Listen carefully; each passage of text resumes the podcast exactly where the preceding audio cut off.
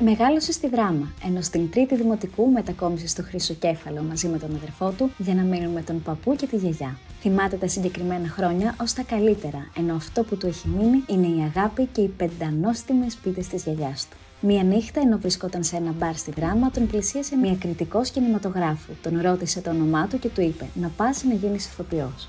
Την επόμενη εβδομάδα κατέβηκε στην Αθήνα και πήγε στη σχολή του Εθνικού Θεάτρου, έδωσε εξετάσεις και πέρασε με μόλις μία εβδομάδα διάβασμα.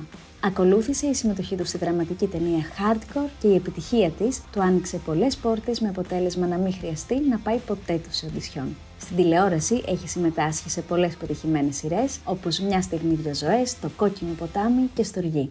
Ο πιο σημαντικός ρόλος της ζωής του είναι αυτός του πατέρα, αφού έχει έναν γιο τον Ιάσονα, που σε έναν μήνα θα κλείσει τα 8.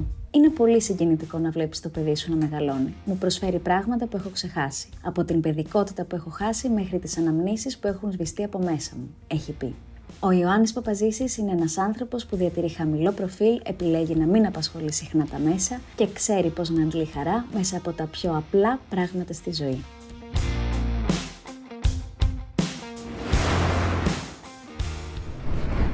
Με τον Ιωάννη ήμασταν συμφοιτητές στη Δραματική Σχολή του Εθνικού. Είχαμε απόσταση ένα έτος. Ξαναβρεθήκαμε, συνεργαστήκαμε χρόνια μετά στην παράσταση του Νίκο Μαστοράκη στις Νεφέλες. Το ξεχάσει. ναι. Και τώρα συναντιόμαστε εδώ. Εγώ σου κάνω συνέντευξη και εσύ κάνεις πρόβες για την Είναι η πρώτη ηλέκτρα. φορά που συναντιόμαστε εκτός δουλειάς. Μα έλατε, έλατε.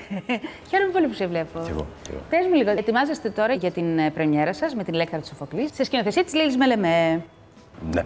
Σκηνοθεσία Λίλης Μελεμέ. Ξεκινάμε 3 Ιουλίου από το Θέατρο Παπάγου. Θα κάνουμε μια αρκετά μεγάλη περιοδία σε όλη την Ελλάδα και κατά πάσα πιθανότητα θα καταλήξουμε στο Ηρώδιο το Σεπτέμβρη στην Αθήνα. Στον ομώνυμο ρόλο είναι η Λένα Παπαλιγούρα, η Ελισάβετη Μουτάφη και ένας πολύ μεγάλος θείασος. Ακούγεται πολύ να σου ταιριάζει το κομμάτι περιοδία, ένα νέο ταξίδι που ξεκινάει τώρα και ολοκληρώνεται το Σεπτέμβρη.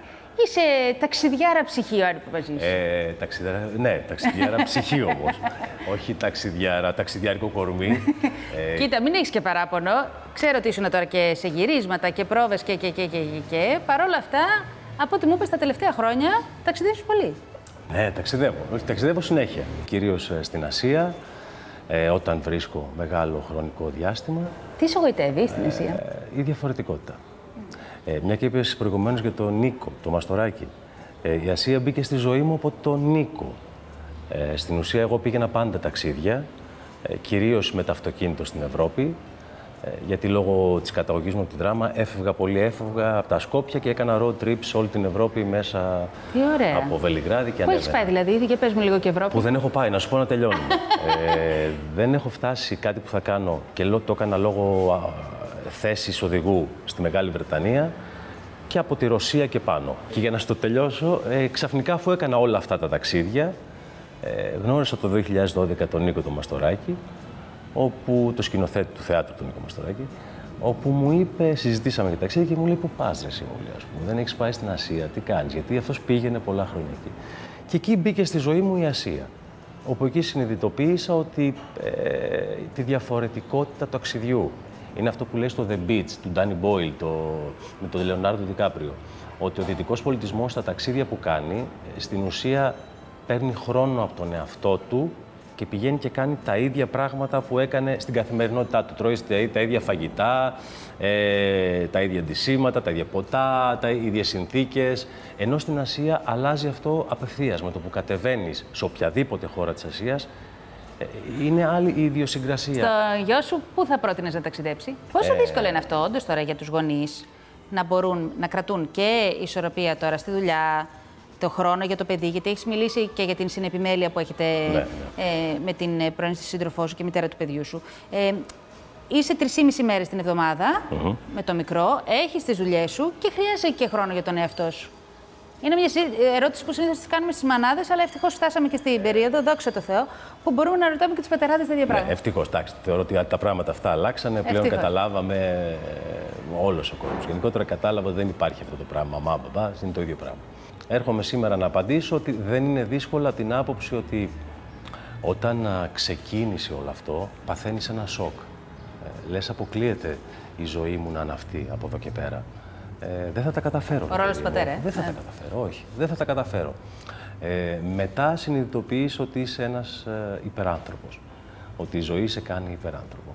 Απλά πρέπει να αποδεχθείς ότι αφήνεις ένα πολύ μεγάλο κεφάλαιο της ζωής σου, το οποίο είναι το πουλί αυτό το παλί. Είναι το ίδιο πουλί από το παλί.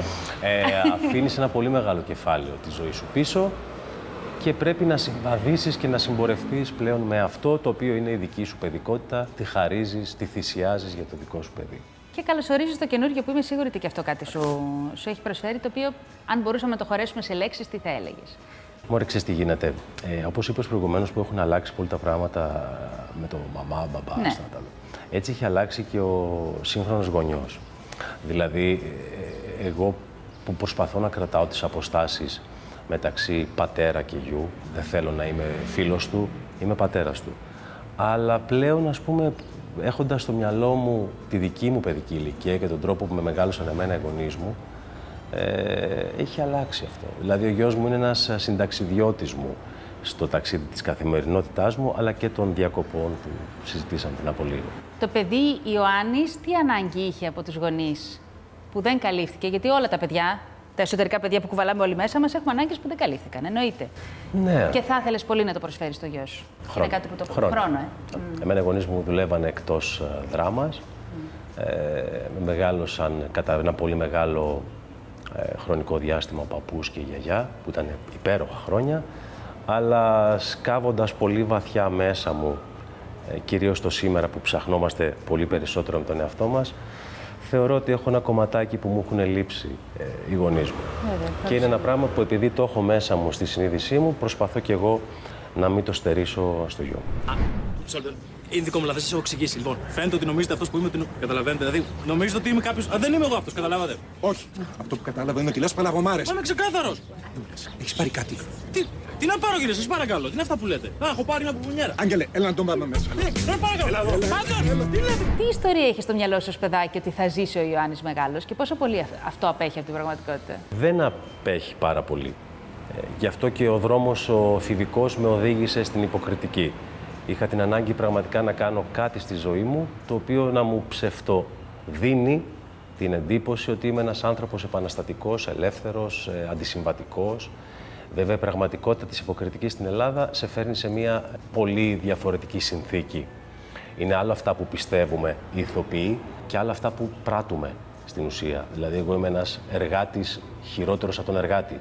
Δούλευα στα μάτια 15 και 16 και 18 πολλές φορές ώρες. Αλλά μέσα μου παραμένω ελεύθερος.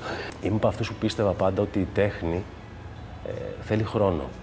Το μεγαλύτερο κομμάτι των ηθοποιών, τουλάχιστον που εγώ ξέρω, ότι βιοποριζόμαστε από αυτή τη δουλειά. Εγώ πιστεύω ότι η τέχνη είναι ένα ακρι- ακριβό άθλημα. Θα έπρεπε να αμείβονται πολύ καλά οι καλλιτέχνες σε όλο τον κόσμο, ώστε να μπορούν να προσφέρουν ε, αυτό που είναι πραγματικά η τέχνη. Ο κενός χρόνος ενός σκηνοθέτη, ενός οικαστικού, ενός ηθοποιού, ενός ε, ζωγράφου δεν είναι κενός. Το να κοιτάζει ένας ζωγράφος μία θάλασσα θα πρέπει να πληρώνεται. Απλά για να κάθεται να κοιτάζει τη θάλασσα 10 ώρες. Όσο παράξενο και αν ακούγεται αυτό στις μέρες μας και όσο για κάποιους που μπορούν να πούνε άσε με ρε φίλα, ας πούμε τώρα. Εγώ δουλεύω και παίρνω 700 ευρώ. Ναι, το καταλαβαίνω ότι δουλεύεις και παίρνεις 700 ευρώ. Δεν σε μειώνει αυτό. Μειώνει όμως τον καλλιτέχνη που δεν τον αφήνουμε να κοιτάξει τη θάλασσα και να τον πληρώσουμε. Άρα, φαντάζομαι, είχε σκεφτεί μικρότερος ότι θα ήθελε να δουλέψεις στο εξωτερικό και, και ή βλέποντας την, ε, την πραγματικότητα εδώ; Ω, Ήθελα να δουλέψω πάντα στο εξωτερικό. Είναι από τα πράγματα που έχω μετανιώσει στη ζωή μου.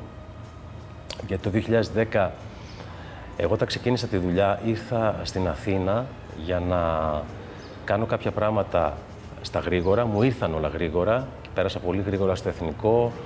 Ε, Είχες έκανα κάνει ήδη το γρήγορα- hardcore όταν ήσουν στη πριν, σχολή; το, πριν τελειώσω το Ναι, ναι, εθνικό. ναι, Ε, μου ήρθε η τηλεόραση πολύ γρήγορα, κατάφερα να πετύχω ε, τα λεφτά της τηλεόρασης για 3, 4, 5 χρόνια και όλα μου πήγαιναν όπως ήθελα. Δηλαδή, εγώ είχα σκοπό να σηκωθώ να φύγω και όχι να πάω στο Λος Άντζελες. Εγώ ήθελα να πάω στη Νέα Υόρκη να μάθω 4-5 χρόνια τη γλώσσα και να ξεκινήσω από πολύ χαμηλά στο θέατρο. Και μ, η, η κρίση μαζί με την ε, πρώτη μου φοβία στη ζωή και με τη λογική του ότι είχα μια σχέση ήδη τότε μεγάλη και οι γονείς που πού θα πας τώρα, τι θα κάνεις τώρα, γιατί να τα φύγει, εδώ έχεις καριέρα, εδώ ξεκίνησες, με κρατήσανε πίσω.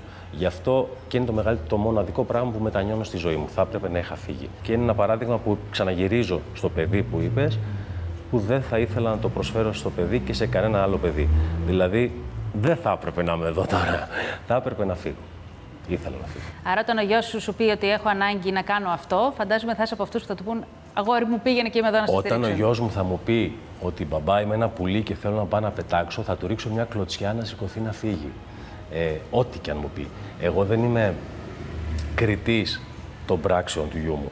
Ό,τι και να κάνει αυτό το παιδί ε, είναι δικιά του η ζωή. Εμένα αυτό που πρέπει να κάνω είναι να το μεγαλώσω μέχρι τα 18, να του δώσω τις βάσεις, να καταλάβει τους κινδύνους της ζωής, αν καταφέρω να το σπουδάσω καλός, αν δεν τα καταφέρω να πάρει τη ζωή του και να πάει να πετάξει. Οι αποφάσεις είναι δικές του. η ζωή του ανήκει. Ω, Τι έγινε, παιδιά; Μανώλη, πώς από τα μέρη μας; Εγώ περαστικός ήμουνα. Ήρθα να πω και συγχαρητήρια. Μπράβο, μπράβο, Ρε Κωνσταντίνε, χαίρομαι. Μπράβο, αγόρι μου. Καλά, δεν θα φιληθούμε κιόλας, μην τρελαίνεσαι. Ναι. Α, και επειδή είσαι και πολύ καλός φίλος και της Ελένης και δικός μου, θα ήθελα να σου δώσω μια πρόσκληση. Είναι οικολογική βιοδιασπόμενη. Λοιπόν, για σένα. Καταλαβαίνω και τη δήλωση που έκανες προημερών που είπες ότι δεν διαβάζω δημοσιεύματα γιατί δεν με αφορά. Και λέω το να μπει ένας άνθρωπος κάποια στιγμή στη ζωή του, στην απελευθέρωση του ότι δεν με ενδιαφέρει η γνώμη του εκάστοτε άλλου ή του σημαντικού άλλου της ζωής μου, που είναι γονείς μου, η σύντροφος ή δεν ξέρω τι, ε, μέχρι το τι θα πει το δημοσίευμα και η άποψη του κάθε ανθρώπου που δεν γνωρίζω. Όμορε, ξέ, ξέρεις τι γίνεται. Δεν δεν- δεν με ενδιαφέρουν τα δημοσιεύματα γιατί δεν έχω, δεν έχω λόγο, δεν έχω θέση, δεν έχω πράξη. Δεν είναι κάτι που μπορώ να, να συζητήσουμε. Ε, δεν ξέρω πώς να αντιδράσω. Και πέρα από αυτό βρίσκομαι και σε μια φάση της ζωής μου που έχω συνειδητοποιήσει ότι η μεγάλη επαφή με το ίντερνετ και τα social media προσωπικά, δεν θέλω να κρίνω καθόλου τα πράγματα, εμένα δεν μου κάνουν καλό. Εγώ δηλαδή είχα πάντα τα τελευταία 5-6 χρόνια, η καθημερινότητά μου ήταν, ήταν το να φτιάχνω ένα καφέ και να ανοίγω το κινητό να παίρνω ενημέρωση για όλα. Social, ένα 20 λεπτό, μισά ώρα. Τελικά συνειδητοποίησα ότι αυτό το πράγμα μέσα μου με βαραίνει. Αυτός ο η υπερ, η υπερπληροφορία του τι γίνεται στον κόσμο, αλλά συγκεκριμένο κόσμο που διαλέγει το Google, εντάξει, η υπερπληροφορία, το τι κάνει ο καθένας στα social media. δεν θέλω να μάθω τι κάνει ο καθένας στα social media. Η υπερχαρά, κρίνοντας από τον εαυτό μου, ότι όλα είναι χαρούμενα, αλλά με το που σταματάει η φωτογραφία είμαι ένας μίζερος άνθρωπος. Ε, δεν θέλω. Δεν θέλω. Πραγματικά δεν θέλω Και άλλο. με τι το αντικατέστησες το πρωί; Ε, με σκέτο καφέ. Πες μου λίγο και για την ηλέκτρα. Στο ρόλο σου, τι είναι αυτό που. Εγώ κάνεις στον υποδίωμαι τον παιδαγωγό; παιδαγωγό. Υποδίωμαι τον παιδαγωγό. Ήθελα πάρα πολύ, το μου το πρότεινε η Λίλη. Θεώρησα ότι με πήρε να κάνω τον Ορέστη. Τελικά δεν με πήρε να κάνω τον Ορέστη. Αφού έζησα αυτό το πράγμα ότι δεν θα παίξω τον- διαχειρίστηκες; τον Αρέ. Το, ε, το διαχειρίστηκα 13 λεπτά. Εντάξει. Λέω εντάξει, δεν ξέρει η Λίλη. ε, λοιπόν, ε, τίποτα. Ε, ε, μου άρεσε πάρα πολύ ο ρόλος. Ε, ήθελα να δουλέψω πολύ με τη Λίλη, ήθελα πολύ να δουλέψω με τα άλλα παιδιά, με τη Λένα και την, ε, και Ελισάβετ. όλο την Ελισάβετ. Θεωρώ ότι κάνουμε μια, από τις πρόβες κάνοντας μια πολύ ωραία παράσταση. Ε, είναι open, πολύ ανοιχτή, πολύ σημερινή ε, και νομίζω θα αρέσει πάρα πολύ. Και Είναι θα δει μεγάλη ένα- περιοδία. Δεν είναι τόσο μεγάλη. Είναι μια περιοδία που έχει λίγες πιάτσες, κυρίως στι μεγάλες πόλεις της επαρχίας, Θεσσαλονίκη, Πάτρα, Κρήτη και μια συνηθισμένη περιοδία. Και Παίξετε και αρκετέ. στη δράμα. Θα παίζουμε καβάλα. Καβάλα. Στους Φιλίππους πάντα. Θα έρθουν οι δικοί σου. Έρχονται πάντα. Ε, βέβαια. Πώς είναι αυτό το συνέστημα τώρα που θα έχεις και το μικρό μαζί. Ε, ε, το ζήσα και πέρσι με τον Προμηθέα και πρόπερσι. Ε, εντάξει, είναι η χαρά του ηθοποιού ότι κάνει περήφανο στους γονείς του και ψευτοχαίρεται, τους κάνει όλους... ε, Υπάρχει και αυτή η αλυσίδα, ξέρεις. Ναι, μωρέ, εντάξει, οκ. Είμαστε... Νομίζω ότι ό,τι και αν ξεπεράσεις ε, στη δουλειά σου, η ανάγκη του να σ' αγαπάνε και του να αποδεικνύεις με το χρόνο κυρίως στους δικούς σου ανθρώπους ότι είμαι εδώ, ότι είμαι καλά, ότι καταφέρνω κάτι, δεν ξεπερνιέται. Αν ερχόταν τώρα ένα μαγικό τζίνι και σου έλεγε σου δίνω αυτό που θέλεις για να είσαι ευτυχισμένος. Τι θα ήταν. Να μου δώσει ε, οι 20 μέρες να πάρω το γιο μου και να πάω στην Ασία. Α, στο εύχομαι μέσα από την καρδιά μου να γίνει, να γίνει άμεσα. Γιάννη, σε ευχαριστούμε πολύ. Εγώ ευχαριστώ θα πάρα σε πολύ. δούμε και στην παράσταση και στον όρκο που συνεχίζεται. Στον όργο που συνεχίζεται, τελειώσαμε τα γυρίσματα μόλις τώρα εμείς και συνεχίζεται ο δεύτερος κύκλος από Σεπτέμβρη μέχρι τέλη Δεκέμβρη. Με το καλό. Την Ευχαριστώ αγάπη μου πάρα και την πολύ. ευγνωμοσύνη μου. Να δώσεις και φιλιά Έτσι, στο Μίνο. Ασιατικά. Θα του δώσω. Θα του δώσω. Ευχαριστώ πάρα πολύ. Εμείς.